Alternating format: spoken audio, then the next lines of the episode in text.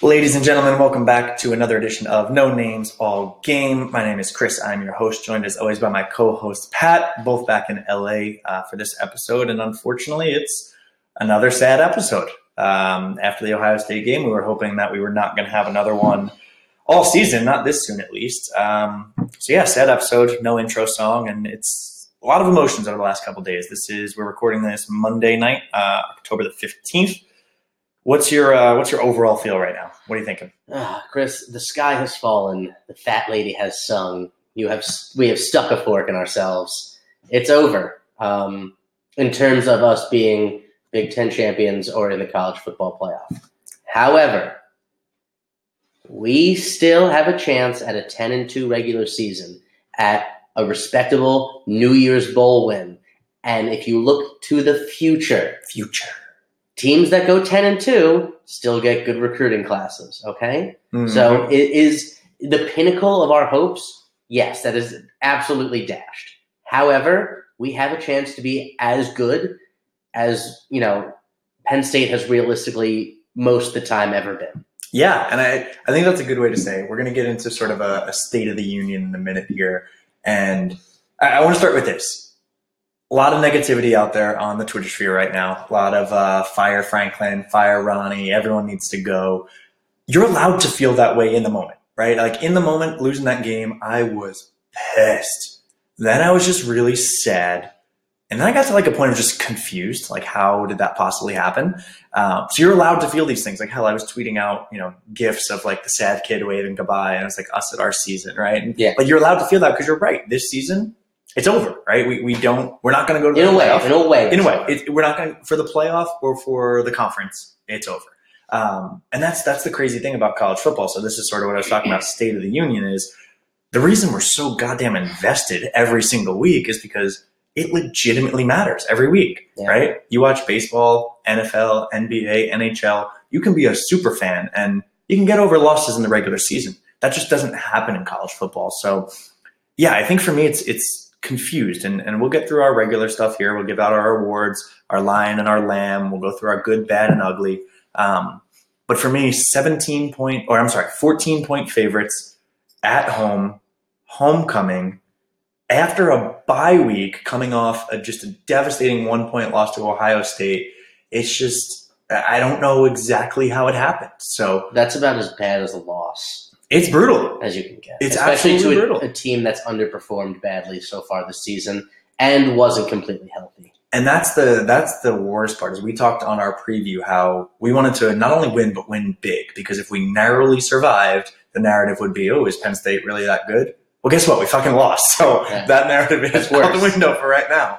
Um, but yeah, I think I think there's there's a lot still to be said for the overreactions, and and that's what I want to get into is all of the tweets of fire Franklin and this team sucks. It's it's tough because the just this beast that is college football. It's I don't think people understand how hard it is to sustain success. Um, and we've kind of placed those expectations on ourselves. I think stemming from was it 2016 with the Big Ten championship. Mhm. We got that taste of sweet, sweet victory, and now that's the expectation, which which is a good thing, right? As a fan, as a player, as a coach, you should want that should be the expectation every year. It always pissed me off when uh, when uh, Rex Ryan, our famous coach for the Jets, he would say, course. "Our goal is to win the Super Bowl," and people would get pissed. What do you want him to say? Our goal is to go nine and seven and lose in the first round of the playoffs. Like your goal should be as high as you can possibly get. So I course. love that those are our expectations, but that makes this hurt that much more. So let's go kind of state of the union, state of the Penn State football program. Like, what do you see right now? Obviously, you just said still can go 10 and 2. Where do you land on the fire everybody versus all things are great? Okay. And first of all, this is a bitter disappointment. And it also makes me worried about what we're going to see going forward through the rest of this season. You know, we already have two losses. It's not going to be easy for us to go through the rest of the season without a loss, but we can do it. Um, and, you know, th- this team isn't a bad team. No, Um, that, that's a ridiculous thing to say. Uh, they have a lot of fight left in them. There's no way a guy like Trace McSorley is just rolling over and letting a team give up. Okay, uh, things look can still look bright in the future, and you know, we still have great recruiting classes. Um, we're going to keep getting better. Yep. As far as firing James Franklin, I'm not saying you're stupid if you have this opinion, but I'm saying that your opinion on this is stupid. I, Um, I agree, and I, like I said, I'm not going to argue on this one. I think we're aligned. But the people, if you're listening to this podcast, you're obviously a little bit more into Penn State football than the casual fan. So I hope you're on our side on this. But if you're not, just just listen listen Yeah. to what we have to say here. So the, the big uh, criticism of Franklin is he can't win the big one. That is not an unfair criticism. He certainly had trouble with that. My counter argument is so right now it's 2018. When's the last time Penn State even played in a big one? Okay, and here's the thing games can be big to Penn State, but unless you're a 10 win team, you don't play any big games because none of your games have any sort of national relevance. That that's just straight up like as far as I'm concerned, that's a fact. Yeah, without 10 wins, you're not in a conference championship. You're not in a playoff. You're not in a BCS bowl of the old days. It's just doesn't happen. One loss is typically enough. Two, and hell, you're, you're not in the conversation. Exactly. And so, in the past 20 years, 22 0. Penn State has had 10 regular season wins four times while not being coached by James Franklin. Interesting. That's 20 years without with only having an opportunity four opportunities to play any big games at all. And James Franklin is has coached four full seasons, already with two of them as 10 regular 10 win regular season, you know, campaigns. Yeah, 2016 and 27. So we had the Big Ten championship, and then obviously last year with our uh, pretty great regular season, and then the Fiesta Bowl, right? Yes. All right. And yeah, I I am just as frustrated that James Franklin has trouble putting away these big games. It kills me and it frustrates me to watch it happen. However, I would rather go 10 and 2 and lose some really excruciating games than go 7 and 6 every season like we have for the past 20 years. Yeah, and it, it's funny because I'm gonna I'm actually gonna take the opposite viewpoint than I do because I'm normally the optimistic one, and I love how optimistic you are right now. Um, but just to play that that devil's advocate is because Franklin said the same thing in the post game presser. They kind of asked him like, "Hey, you know, we keep having these nail biter losses," and he said he's like, "Hey, I, you know, I'd rather lose five games by 12 points because that's what it is now. Going back to that Rose Bowl, we have lost five games since that time by a combined 12 points, which is just." I watched us lose one game to Ohio State by 60 points one time. Yeah, I remember that? That's a lot worse. We lost to 63 to 10. I remember that. I remember those games. They were terrible. Yeah. Um, so he said that. He said, "I- I'd rather lose five games by 12 points combined than be in some other situations. And, and the answer is yes, of course, right? You would much rather be in every game than getting blown out. But I think the, the criticism that is fair, and, and I'm sure we'll get into this in either our bad or ugly, is the ability to close out those games, right? Because it's not like we're losing nail biters and, and just coming up short right? We have leads in these games, right? We have leads not only into the fourth quarter, but deep into the fourth quarter. So I'm going to save that for, for a segment later on in the show, but that's the criticism. I completely agree with what you're saying, though. If you look back historically, and, you know, Paterno has all kinds of, you know, scandal aside, of course, football only, he's got all kinds of accolades for being a wonderful coach, taking us to national titles. Like, well, 20 years, only four times with 10 wins. Franklin's done it two in his last four. That's Yeah. kind of impressive with the chance to do it here in the third. Half of the full seasons he's coached at Penn State, Yep. he has had 10 wins in the regular season. And, that, and That's, that's, a big amazing. deal. And- Okay. And people are going to say, uh, "Oh, it's Joe Moorhead. It's Joe Moorhead." And yeah, of course, Joe Moorhead helped. But again, I think we we you know we both believe in Franklin and support Franklin because of what he's been able to build. And we'll get to this. Is now he's got to take that step. He's got to go from great to elite, as he Yeah. said. And this week was a step back. So there, I did see one difference in this sort of uh, closeout loss that we had as opposed to some of the other ones, Mm. especially Ohio State last season, where it seemed like our defense started playing really soft in those losses, and that's uh, what's allowed the comeback. This was a, a low scoring game. You know, Michigan State was always within one possession Yep. the entire game. Yep. It wasn't like Ohio State where we were up big and they kept storming back. Um, and then I thought our defense actually played really aggressively on that last drive. Yeah, Michigan, there was one big mistake, and We'll Michigan get State there. did play well. we'll get there. Uh, so let me wrap, let me wrap up. I, This I, I liked, at least defensively, Yeah. I liked the way that game was coached at the end. I would, which, which I would is agree. which is a big difference from our recent history bad losses. Different from even so two take, weeks ago. So take some solace in that. yeah, different from even you two know, weeks people ago when we just started one of the big all over. things we're all saying is James Franklin has to improve in these losses. Well, despite the fact that we still lost again, I, I did see improvement. Yeah, I agree. So I'm going to wrap up this sort of State of the Union thing, and then we'll get into the actual game. Um, kind of similar to your your research of you know how many times in the last how many years have we won X amount of games. For me, it was conference championships because I think something you know a benchmark of college football before the playoff, before the BCS, uh, whatever. It's did you win your conference, right? So looked at the Power Five. There are 65 total teams if you include Notre Dame. We're just going to include them for now. Um, how many unique winners do you think there have been over the last five years? So five conferences, five years, 65 total teams. How many teams do you think have won their conference championship in the last five years? Probably less than ten. Not quite, but damn close. So 16, 16, total okay. winners, but there's 65 teams, only 16 teams, and this is over a five year span. So you, Yeah. every year, another team has a chance to win. Another team has a chance to win. That's 24.6% of teams. So over the last five years, 75% of Power Five college football teams have not won a college football championship. Yeah. We got one, right? And like you don't want to cling on to that. And this this is what I hate. Like when you get into this sort of we had a really bad loss and you want to try to rationalize, like you can manipulate stats to make yourself feel good all day. I don't think either one of these that we just rattled off does that. I think that's just No, real are important right? things. Like, hey, we've won a conference championship in the last three years.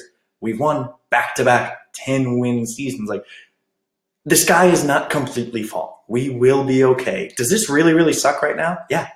It yeah, does. because I thought we could maybe win a national championship And- this season, yeah, and you know what sucks and now more? we can't. What sucks even more is the Ohio State game. We, I mean, I won't revisit completely, but we should have won that game in a game that we were underdogs, right? We played our asses off. We should have won the game. This game, we should have just demolished this team, and we just didn't show up. So, like, that's to me what hurts about this one more than the last one. But I digress. The state of Penn State sucks for the moment. I think we'll be okay long term.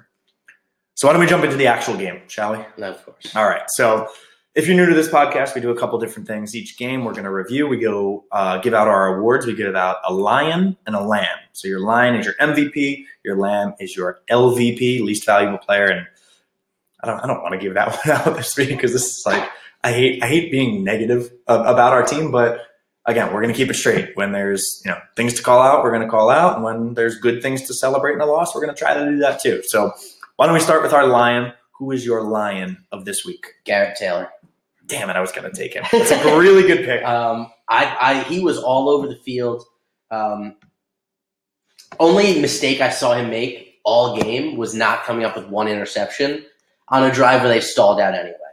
Um, Did they stall out? Okay, because that was going to be a point that I actually was going to bring up that he had that chance. Okay, someone else had that chance, we'll get there. and that, sure. that man was my lamb. yeah. Um, yeah, I mean, I thought Garrett Taylor was just he was everywhere, and he was making plays. Had that interception off the tip. Had some really good pass breakups.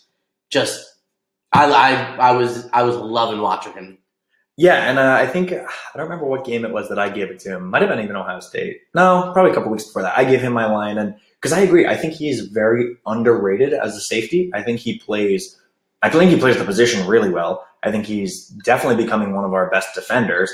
And it kind of this is kind of what we see with Penn State secondary because a lot of times we see a guy just getting to start his third, fourth, fifth Yeah. year. Sometimes he's been in the program for a long time. This is his first chance, and hell, he's making a lot of opportunity out of it. Um, interception was great. What pisses me off about that interception, this dude needs to work on his closing speed. Garrett Taylor, I fucking love you. I need you to run just a little bit faster. Um, because he, had a he had a similar interception in Ohio State where it got tipped, he caught it, and then just got chased down from the back. I think we scored on that one, so it's fine. This game, I don't know. I don't. I don't know if it's fair to say that he would have scored, but he kind of cut a little too far inside, and you can see his just legs are just not moving, and he gets he gets caught by I think it was an offensive lineman, um, and he gets tripped up. We go three and out. We don't even score on that. If he's able to just turn the juice on and go in, we go twenty one seven. That's a completely different game. So I hate to, yeah, I'm telling you, this is this is weird. To be lost, I'm I'm all of a sudden the negative one. um, I don't want to take away from the Lions status because I, I really do think he had a phenomenal game. Um, but just do a couple do a couple wind sprints for me, man. That's Yeah. all. That's true. Mean, that's a good point. Um, but yeah, uh, on on a in a game where there are not a lot of bright spots, he is one hundred percent one of them. All right, um, my line. I think it's probably the only other option. It's going to be Miles Sanders. Yep. The dude had just two unbelievable highlight runs. And if you're going to talk about a guy without closing speed, Miles kind of falls into that too. Um, 78 yards. I, I mean, you don't expect everyone to be able to burn that the whole way, but man, he could have scored on that and just got a little winded at the end. Yeah, Uh, but we scored afterwards. Yes, anyway. exactly. So it doesn't matter, right? But it, it is funny to see. how, Also, like- usually defensive backs are faster than running backs. oh, absolutely. Yeah, So, like I, I can't. I'll give him. a break. Listen, the the dude got half of Michigan State's season long yards given up on In one one play. play. I'm very okay with it. Um, and even more impressively was his actual touchdown. Uh, I think it was a 48 yarder, Yeah. bounced off a couple dudes. What I loved is after he made those like cuts where he bounced off of them, he did a little sidestep and two Michigan State guys ran into each other. I always love seeing that. Um, and then he turned it on and got in the end zone. So just Miles, Miles really Sanders has a beautiful jump cut. It's one of my favorite things he does. He's got this great jump cut. He really does. watching. And, and I love to uh, Bleacher Report tweeted, um, you know, Miles Sanders out there looking like Saquon Barkley, and almost every player, Saquon himself included, Yeah. was like, Miles Sanders is looking like like Miles Sanders. Shut the hell up! Like, yeah, I loved that too. love it because again, we've talked about this kid is just the real deal, and eventually in one of these episodes, we'll do uh, we'll do sort of like an NFL prediction, guys that we think are going to leave. And spoiler alert, I don't, I don't, I'm not like leaning towards he will, but he, He could. might. He could if he wanted to. Like he's Yeah. got the talent. He might not be a first round pick, but he'd he'd go somewhere. Um, so the only thing negative I'll say there is outside of those two runs, not a whole lot going. Which against the number one rush D in the country is expected. He averaged under three yards a carry outside of those uh, those two runs. Um, but yeah, he he set the tone, and and I wish we could have kept that going because I think I don't want to say that was the difference, but that was that was a big piece. Is hey, we got these two huge runs, momentum's going, and then it kind of stalled out after that. So Miles, you're lying, you're the man. Um, I, I love everything about your game, and and I'm excited to see him continue continue to work on this for the rest of the season. I saw a stat earlier. I think he's eighth in the FBS in average yards per game. That's something like 117 or so. I did forget the other big play that Garrett Taylor made was on that fake field goal. Yeah. That that was huge. Yes. Yes. Um, yes. I love that. Yep. No, that that's actually that's a really good call because I might have forgotten. that. I might have talked about it later on, but yeah, we almost got burned by a big man scoring a touchdown. Uh, Not even just like a, a two yard run in. That man, this is a big dude. Almost went up and got it. Yeah. Uh, and Garrett, Garrett Taylor, Taylor made a great did a little Spider Man swinging out of nowhere to break it up. Uh, I mean, it would have been a tough catch for the dude, but I don't even want. I don't even want to leave that to chance. Exactly. Thank you, Garrett Taylor. Thank you, Miles Sanders. Um, yeah, and like we said, there, there are going to be shitty losses, this being one of them. You've got to find bright spots. And I think both of those guys had really, really good games. To flip to the other side, um, this is this is tough because like I think there's I think there's so many candidates for for Lamb just because it's all around not a good game, but there's one guy that it falls very squarely on, and it pains me to, it pains me to hear this because I know who you're going to say, and I, I mean like my soul, my heart and soul says yes, I agree, but like I really like this guy, so hit the people with it. Who is your lamb of the week? Amani Oro. Or I can't. I can't fucking say. Oruwariye. Oruwariye. Oruwariye.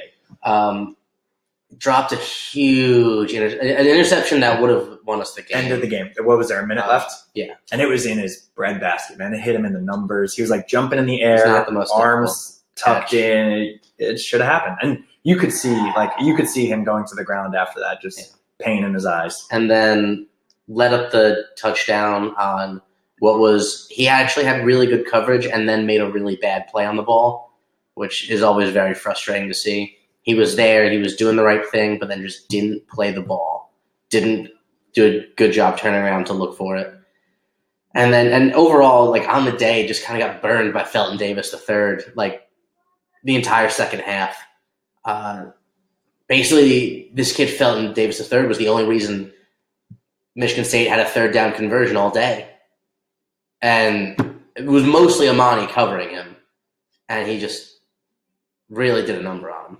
Yeah, and and that's why it's tough for me because I, I really do. I really like Amani as a player. I So do really, I. I really So believe I. in him. I, you know what I love too is he's he's getting some like legitimate NFL hype. Um, and I know this year is a thinner year, but I've seen like many mock drafts with him in the late first round as a corner, which I would have never guessed. And I. I mean, I'm no draft expert, but I would not have picked that. And again, mocks are bullshit. Who knows what's going to happen? But all that being said, I agree with you that he is the lamb of this week because of those plays, right? You catch that interception, the game's over, we win. It's a scary one, but at least we're sitting here talking, hey, we got out of it. And he's a hero. That's another game ending interception. Right? He Yeah. had the one against App State. The play against Felton Davis, the game winner. You're absolutely right in the fact that he had good coverage. Felton Davis did a little like stutter step to come back to the ball, and you could see Amani like panic. They also made it. That was a very good play by um, Lewerke and Felton Davis. You know, with the just that kind of chemistry that they have Yep. to basically intentionally underthrow it, Yeah. and, he, and he stops. Yeah, it was like, hey, I'm going to throw it up, make the play, and and I think that was almost also too like he wasn't completely airing it out to go get a touchdown. They're dude, they're obviously they're playing for the win, but He they know they're in He field goal intentionally range. underthrew. Yeah, that's what I'm saying. They know they're in field goal range. Like, hey, if this drops, it drops. So be it. Um, what pisses me off about that play, and because like I said, Amani plays it well. He sees Felton Davis Covers back, covers Doesn't it well. play Sorry, you're right. You're right. Uh, covers it well. Sees Felton Davis kind of stutter stop, and he just like panics and runs to him rather than looking up at the ball, and then just gets spun around. Um, I'm, I'm not a football player. I wasn't on the field, but man, when you're right in front of him, can you not just push him out of bounds? Like I, that could have saved it. That's you pass know. interference. No, no, no. Once he catches the ball, like he's Oh. he's in front of him as he catches Oh, the yeah. ball, and then Felton Davis kind of circles around him. Dude, just give him a shove. Um, I don't know that that sucked, but on, on the day he had he had a pretty good day. He had four pass deflections, uh, four tackles. Like I don't know. I, I really like Amani. And Yeah, it, it wasn't like he got you know had some horrendous game. right. and It was just he was getting picked on the whole the time. crucial had Yeah. a couple, and I, I, you know, he did have some some other weaker moments again. Yeah, and there's one I was going to talk about it later, but I'll bring it up now. There was one where he, uh, it would have been a tough play, but he dove kind of to make an interception, and this is one where they converted, and it went like right through his hands. His hands were kind of like making a diamond to catch it, but it went right through.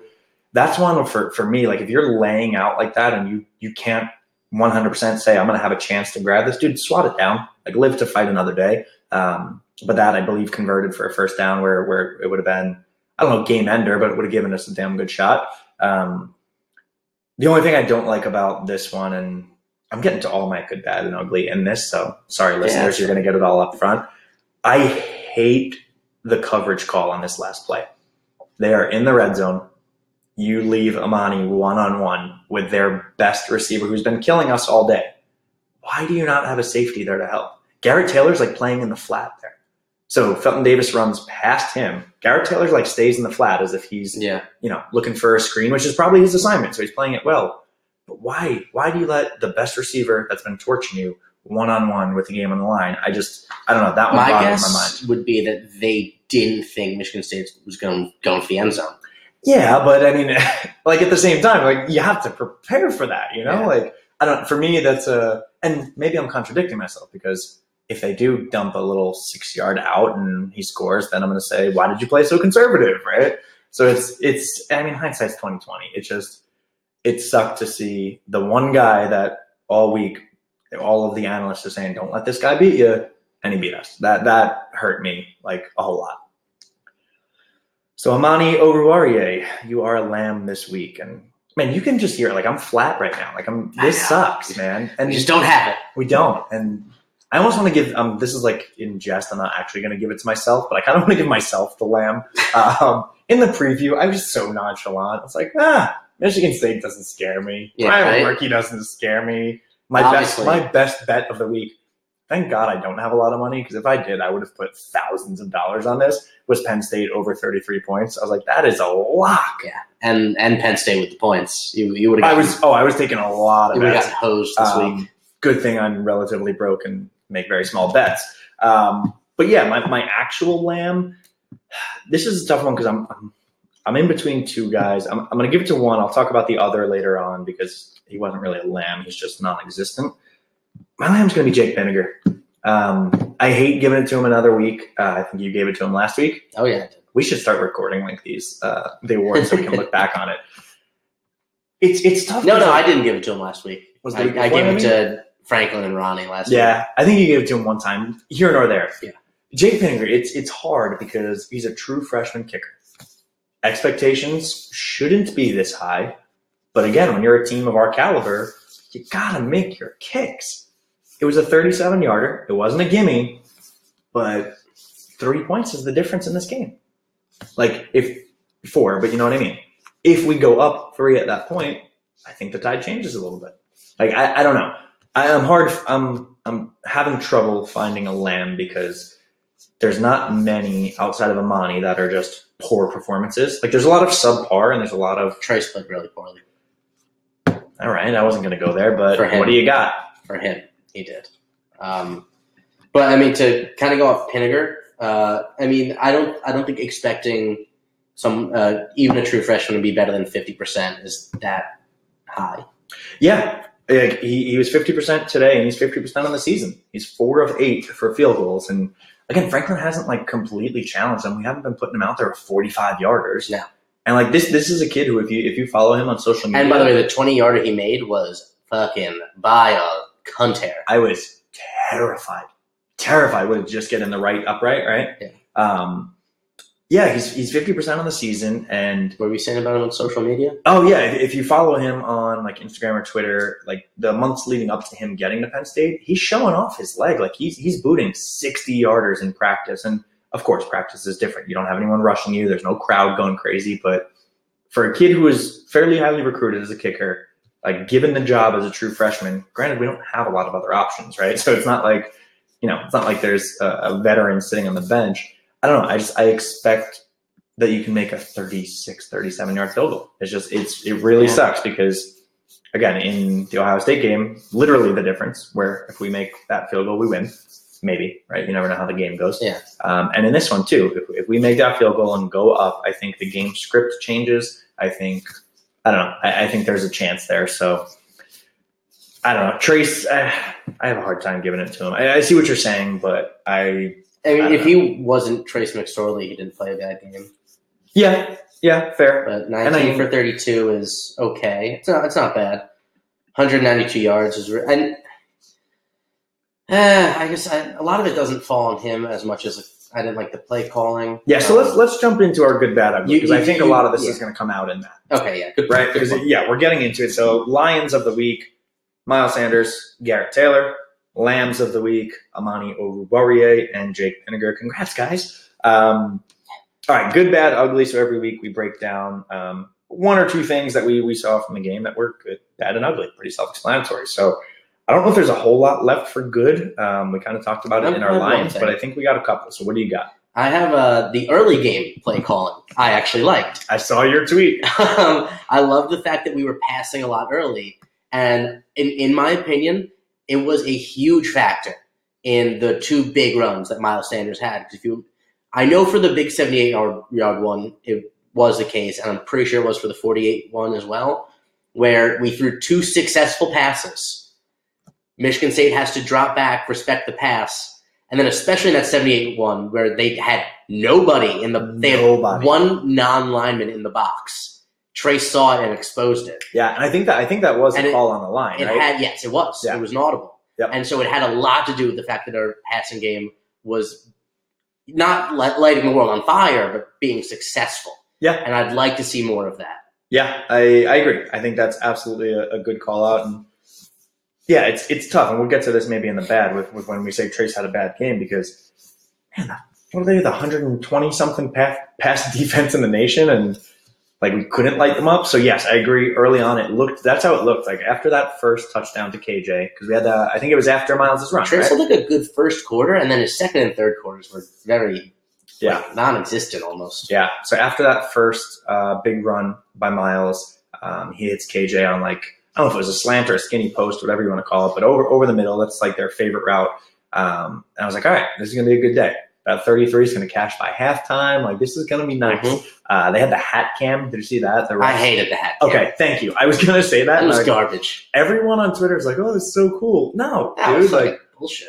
I mean, it's cool for like a minute where you're like, "Oh, that's the view of the ref," and then they try to use it like as actual. They were, the thing is, they were using the, the hat cam way too much. way too much. I, I need two hat cams the whole game. I was gonna say And one, and only when it's a really cool shot. There were some where like you could see him like looking down. I'm like, I don't need this. Here nor there. Uh, early game passing, yes, I agree. I think was was really cool. Um, good for me. Uh, the stripe out looked really good. Um, Saquon was back. That was a lot of fun. God, these Uh, we're reaching for straws No, here. I'm just kidding. I'm kidding. um, I actually do have one good. Uh, I thought Blake Gillikin had a really good game. Uh, eight punts, averaged 45 and a half, had a long of 52. None of them really set the world on fire, but in a game where the offense just doesn't have it, I felt like he managed the field position pretty well and, and kept us, especially when Michigan State offense just couldn't string things together, pinning them back and making them start drives deeper. I, I thought he had a really good game and Agreed. something we haven't needed to see a whole lot this year, um, but glad he showed up. All right, anything else for good? Uh, like I said, reaching at straws with my stripe out and No. Saquon being back. Um, all right, let's get into the bad. Uh, so, so for listeners, we go bad and ugly. Uh, again, it's kind of progressive, right? Good is good, bad is kind of eh, in the middle, and then ugly is is ugly. So let's talk about that middle middle life of of bad. What do you got? Um, I'm going with Trace McSorley. Okay, let's get Um, into it. Again, you know, 192 yards against one of the worst passing defenses in the country is just isn't very good. Um, he's had trouble hitting any type of big pass this game, which is unlike him. Yeah, Um, and you saw like his his the downsides of his game seemed very apparent, where he was he was sailing the ball to a lot of guys. He was overthrowing a lot of guys, um, and you know that that's something that he does sometimes in every game, hmm but he did it like very consistently in this game. And again, you know, he he completed 19 passes, but only 192 yards. it's it's not what you want, Yeah, right? You, it, he had trouble getting anything that wasn't like short to medium range, Yeah, and and I which, like which then trickled down to they no longer had to have the same respect for the passing game, and then the run game closed off. yeah, and we can, like I said, we can. You know, I'm like stumbling over my words. I, I am. I've been a trace apologist. Um, I, I dropped that tweet about like his drop rate percentage and how it's the worst in the country with the receivers dropping the balls. I don't think we had a ton of drops this game that I remember. Um, but what, what I'm going to put on that spin zone of the bad is is just the receiving the receiving core in general. Um, we we've been talking about this all year. Early on, we talked about the drops. We talked about Juwan not being involved. We talked about DeAndre Tompkins not being involved. DeAndre was the one I almost thought about putting uh, as my lamb. You know how many catches he had? Zero, Zero. You know how many games of the six we've played he's had zero catches? three. Four. Oh, Like the guy's just non-existent, and I don't know why. He's a hell of a talented wide receiver. He's shown us that in the past. Juwan, this game, two receptions for 19 yards. Um, the only two guys that Trace seems to trust are KJ and Pat Freiermuth. Two Yeah. freshmen. KJ's a redshirt freshman. Pat Freiermuth, yeah, he's like 20 years old, but guess what? He's a true freshman. Like these are two guys that have not played in games before, and he's the only. They're the only two that he seems to trust. Um, I was looking up the stats. Somehow, I don't know how Juwan is actually leads the team in receptions with 19. That, I mean, that just seems absurd, but he does. he had six in the first game. Yeah, that probably inflates it. Um, but I after think he- that, I think he had another six against Ohio State, right? yeah, but but after So that, twelve of nineteen in two games. Right, right. Uh, after that, it's KJ with 18 and Pat Freiermuth with 10. Like again, you shouldn't be relying on two freshmen. KJ's leading the yards race at 374. Um, KJ has five touchdowns. Wow, that's awesome. Um, my, my my point being is that we came into the season saying receiver depth is a strength. We know we're young, but we've got the depth, and there are going to be some guys stepping up. KJ and Pat Freiermuth stepping up are supposed to be the bonus to the existing Yeah, and it's just it's not it's the only thing that's there so i don't know who's to blame there. I don't and we i've talked about this before how i miss the hell out of josh gattis our wide receivers coach because i think he's just i mean and he's not that you need to do a lot at alabama but he's got those alabama receivers on something else with Tua down there. Um, I, I miss him a whole lot. I, I don't know much about our new coach. Uh, david corley i think is his name. I don't know if it's on him. I don't know if it's on Rahne's play calling, but I, I mean, I think it's apparent that losing our losing our assistant coaches, Gattis, Moorhead, Huff, like it's playing a factor because the talent's there, right? The talent, I, I think, is there. Even though yes, there's been a drop off. I just, I don't know. It, it's really troubling to see that against the one of the worst pass defenses in the country, we can't put up more than 200 yards passing. agreed.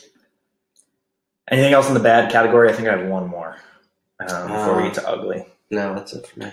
So the other one for me, and this is Oh, the fake punt. Yeah, I was actually was that ugly? I was gonna get into that in ugly, but we'll, we'll um, ugly. one one one for bad, and this is like almost auxiliary, but fucking slipping on the turf multiple times. Where when did that happen? Like if you're slipping on the field in an away game at like maybe like one of those cool Boise State fields, it's blue, you never played on it before, or like there's some sort of dome that you don't know about the conditions. I don't know, like I'm making shit up right now. This is our home field. Trace on a fourth down. He had green grass in front of him, puts his foot down to start running and just falls. And you could see on his face, he was so pissed because he knew he was going to convert. Yeah. Didn't. Miles Sanders running in for what probably would have been a touchdown. And, and we may have converted on this one. I don't I don't know, but slips on like the four yard line. And again, pissed at himself.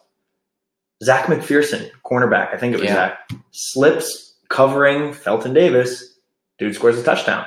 And that was not a pretty play at all. That was the one where um, Lewerke threw it up kind of to the sideline and he dragged his foot or like across the Yeah. pylon. They reviewed it. There was no way they were going to overturn it.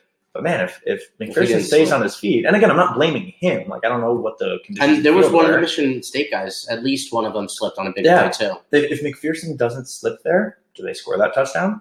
I, I maybe Maybe maybe, not. not. It's like I hate playing that what if game because you don't. But yeah, and Michigan State had a wide receiver that slipped on an open route, and uh, you saw Felton Davis do it one time and come up with a catch. Yeah, that one was Um, unreal. Um, that yeah, that he uh, caught in like his legs, right? That was Yeah. the other one. Yeah, unbelievable.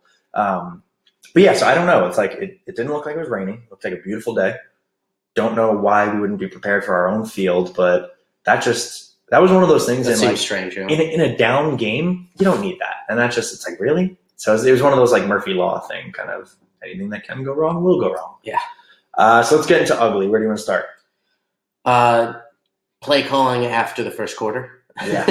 Yeah, and this Um, is this is where the the fire Franklin fire Rahne mob comes in. So let's, let's talk about it. Yeah, so I mean, this wasn't like your usual issues that we had with James Franklin not being able to protect a lead because it's not like he was up big and then got really conservative. Um, and you know, it was still a close game when this happened.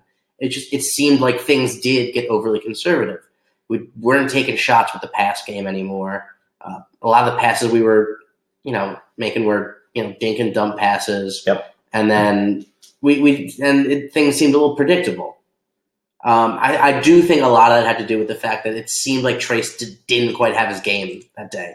He was overthrowing receivers. He wasn't making throws that he usually makes, and I think that allowed Michigan State to put more pressure on our offense. Yeah.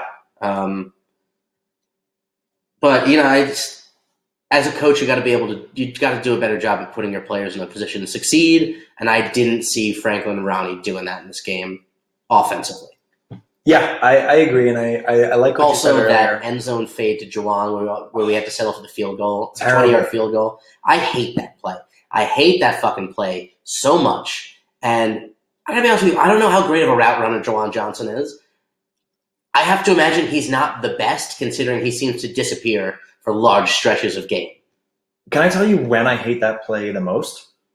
On third down, when Yes. it's just not like the offense isn't clicking. That's the play that you take your chances on on first and goal. Because guess what? If it doesn't work, you sail it out of the end zone, and you got a couple you, shots you to run it another day. But when that's your last play, you gotta go with something that's a little more high percentage. And then, I'd rather you run a slant to the middle of the end zone. not even high percentage. Give yourself options. I mean, it was a what a three step drop, toss it up. Yeah. If he's not there, that's the whole play. That's what you're gonna like. Really, That's your last shot at the- You're gonna anchor your season on that. Like, I don't know. It, it was it was really really ugly. Um, I was watching with my dad, and shout out to Papa Hankin. Uh, he and I are no longer allowed to watch games together. Uh, the last game we watched start to finish was for his 60th birthday in Las Vegas last year when we blew an 18 point lead to Ohio State. Uh, so, Dad, I love you. We just can't watch games anymore together. Bad luck charm. Maybe I'm a bad luck charm with you. I don't know. Um, but we were sitting there on, on our last offensive drive, and we ran the ball twice. And my dad's more. My dad's like definitely more negative than I am when it comes to games because I'm, I'm sitting there like, all right, come on, guys, come on. He's a got this, we lifelong Jets fan. What do you want from him? Very true. It's not his fault. Very true. I'm sitting there like, come on, guys, we got this, we got this. And he's sitting there, why the fuck are you running it again? And like, we kind of, you know, we, we have our, our fun with it. So I'm yelling back at him. I'm like, well, they have to run. They have to make them use their last timeouts. They have to. Which I agree with, and I still, I still stand by. You can mix it up with a little screen pass, a swing pass, which you know I hate. but Yeah. it's high percentage. Keep the clock moving. And then, I mean, the mental mistake of Trace to to go out of bounds on that last one. Um, it was what third and something. You remember that? We, Yeah, we, we ran it twice. Third and something. Trace runs, and it, that, I mean, that's just the competitor of him trying to get extra yards, and he goes out of bounds. I don't think it would have made a difference. I don't think so either, but it's just it's all the little things that in a loss like this you point back to. Um, so yeah, that I, I agree with the play calling, and this is one of the stats uh, from Ben Jones on Twitter. I think he writes for StateCollege.com. Uh, so we talk a lot about and until we until we lose a game by more than three points, you're going to keep hearing about this trend, right, of not being able to close out. Um, and Penn State's last five losses, Penn State has started 11 drives with less than 10 minutes to play. So we have had 11 drives, less than 10 minutes to play. How many? How many? ha- Yeah, probably with a lead. Um, at, at, at the very least, tied. Uh, how many of those do you think we've scored on? I'm sorry. Repeat it. Uh, So in those last five losses, right? We lost to USC, Ohio State, Michigan State, Ohio State, Michigan State. Okay. In those five games, we have started 11 drives on offense with less than 10 minutes to play. How many of them have we scored on? Two. None. Oh God. We have scored on none of our 11 drives with less than 10 minutes to play. Now, when there's less than 10 minutes, or you know, less than eight, less than five minutes, really all you got to do, run the clock, make them use their timeouts if they have them, and get a first down, two first downs, right? And I'm talking more when you get into like the four, three minutes here. You got to get first downs and extend the game. Of those 11 drives, how many yards do you think they average?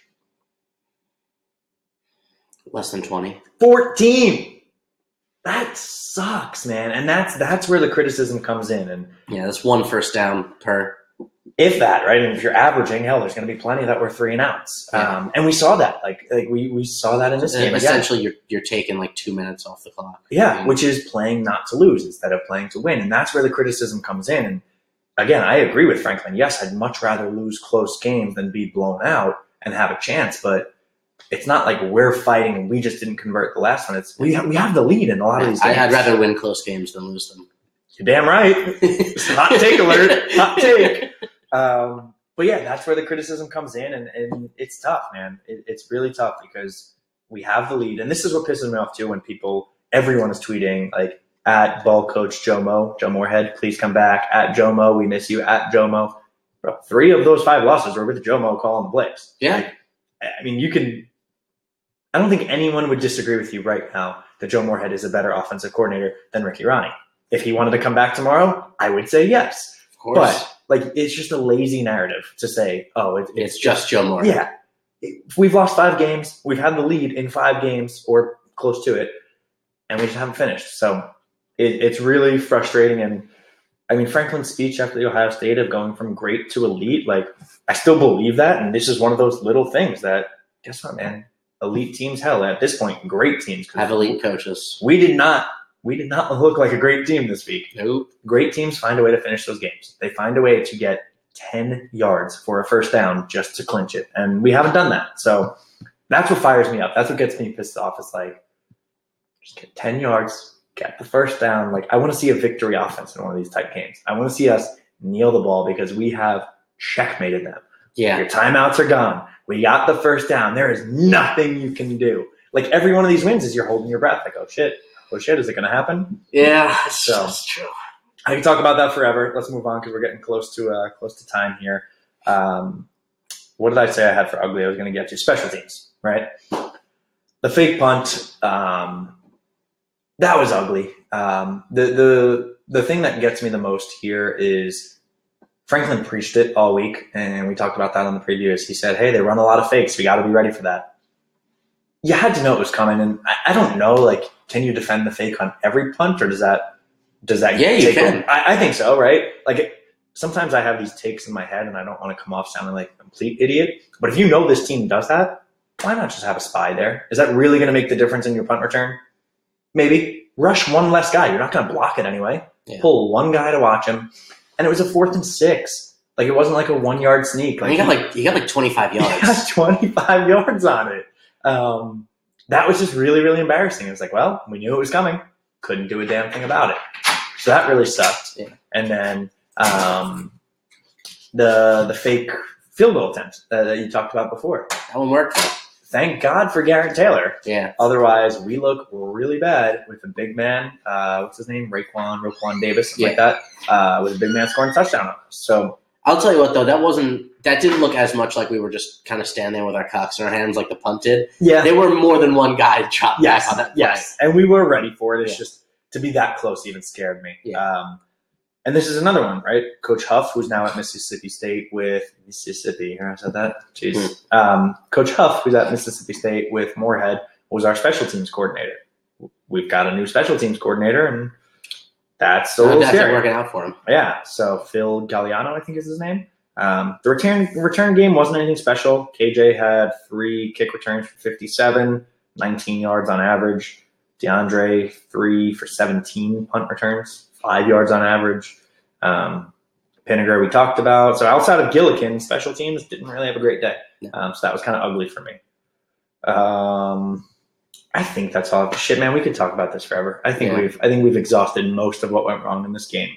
Yeah. One thing I want to do is give credit where credit is due to Michigan State, where uh, they're the best tackling team I've seen in college so far. They don't miss tackles, man, and that was a that was a big part of you know things that Penn State can often expose on other teams is you know Miles, especially with Miles Sanders Mm-hmm. breaking out of tackles, and he, he even he could do it. And then that flea flicker that they got for I, I think it was either a touchdown or they got tackled on like the one yard line. Yeah, That actually wasn't poorly defended. We didn't get fooled. They just made a really good play. And so you got to give credit to where credit is due to Michigan State, who played came in not with the, you know their full healthy roster they were really banged up. yeah to a homecoming game in Beaver Stadium, and played well. Yeah, I mean, this is what now two losses in Beaver Stadium in the last two games. Prior to that, we hadn't lost at home in what two years? I think it was. Yeah. sucks. Um, so yeah, uh, yes, you have to give credit. I, I see why they're the number one run defense. We got to expose them on two runs. Other than that, they even shut us down. Um, we did not show up to play, and they did. That's that's what it comes down to. Oh, last thing, almost completely forgot about this. I will never, ever, ever be a guy to blame the game on the refs, but holy shit! well, they some of those called that uh, bad. defense uh, holding on a Defensive- lineman. on a run play. Like he's swimming. where it, oh yeah, where it didn't ha- where it didn't happen, and then they score a touchdown, He didn't even touch him. and that was on a third down too. he did not even touch him. I mean- he, he literally like I don't know. Swim move is the wrong term, but like he pushed the offensive lineman to the side, and like it would maybe contact for half a second. Yeah. maybe that was just. I mean, brutal. yeah, I, I understand that you know as a team you have to get over that and make the play after that call happens, but to pretend that a referee didn't gift wrap a first down to Michigan State on a drive where they weren't going to score, and then they end up scoring seven, and then we lose by four. Mm-hmm. That's a big deal. It's a huge deal. Six penalties, 41 yards. So that doesn't jump out at you, but like you said, they were timely. The other one, which I can't blame the refs because this was completely on us, we get a goal line stop, and then CJ Thorpe swings it. Dude, that fucking kid. I didn't even see. I on the replay, I didn't even really see the swing, but I believe it. And we've praised CJ for his mean streak and how he's nasty and how he's he'll go to Don't war be such for a you. fucking idiot, though. Eh, eh, correct me if I'm wrong. We stopped them, right? That was third down, and maybe Yeah. they would have went for it. Maybe they would have scored anyway. But on third down, when your defense has a goal line stand and you get unsportsmanlike to give them a first down, because they went in and scored on that, I'm like, oh, that was brutal. Um, penalties all around. Did he sucked. get in the game for the rest? I don't think he. You could see Franklin giving it to him on the sideline. I, I mean, I'll be honest with you. He should not have stepped foot on that field for the rest of the game after that. And I'm totally okay with Franklin keeping him out after that. Yeah, I mean the tough part is, and this is the reason why he's on the defensive line to begin with, is um, Ellison Jordan has been out with his knee. Um, Antonio Shelton, I think it is, got hurt this game. Um, so our defensive tackle depth is, is getting thin, which is why we converted him from offensive Yeah. tackle to defensive tackle. But if you saw that clip, I'll try to pull it uh, if I can get a replay. Franklin was letting them have Yeah, it on the sideline. Um, deservedly so. That's about Yeah. as dumb of a thing as you can do. Yep, completely agree. Um, last stat, and then I actually will wrap up. Uh, third down efficiency again continues to just to be a plague for us. Three of fourteen. You- You're just not going to win games that way. So Yeah, and a lot of this was again. I thought Trace was overthrowing kids. Um, he he just didn't. He had that one play where the ball literally slipped out of his hand. Uh, he he didn't look very clean, but also you know, we weren't exactly getting set up for manageable third downs either on a lot Yep. of those. Yep, exactly. So, lot to take away from this game. A lot of bad, a lot of ugly, a little bit of good. There's a little bit of good. Um, season for title hopes is over, but listen, if you put any sort of effort, energy into supporting this team, if you are more than just a casual watcher, if you are listening to this podcast, if you're going to a bar and screaming your lungs out, if you're reading any of the blogs, you're pissed because you care. And that's good. That's okay. Like, get over this one. Give yourself a couple days more if you need. to. Be pissed. Be upset. Okay. Get over it. Get back on board. Indiana, Indiana, Indiana, Indiana. We'll talk about it in the preview, but at Indiana, twelve thirty noon. Man, this team better coming out firing, or we're going to be in for another ugly one. Um, all right, we didn't do Big Ten awards. Do we want to do a two no, minute? All right, Big Ten baller and bozo of the week. No one gives a shit. Um, next week we'll get back to it. Hopefully after a win. Uh, PSU in the NFL, pretty good week. Saquon crushed it, even though the Giants suck. Uh, Godwin had a touchdown. Gesicki had a really cool hurdle. Only I, I think Godwin's nice. had a touchdown every game this season. He's really good. He's a really good player, and I think he's going to be really every good. game this season. I think he's going to be really good for a really long time. Um, probably some Still- more. Will Still pissed the Jets passed on him I, I don't remind for a guy that's not even on the roster. Not in the roster. ArDarius Stewart. Um, Um, we'll talk more about that on our, our midweek episode when we do preview the Indiana. So check us out on social media uh, at No Names All Game, Twitter, Instagram. Uh, tell your friends about us. You can join us when we win and celebrate, or sit here and commiserate with us when we lose. We're, we're here for you either way. Uh, Pat, any last words for the fans? we love this team so much, guys, and I know they've hurt us, and I know it stings, but it will get better. It will. Just keep coming back for more. We are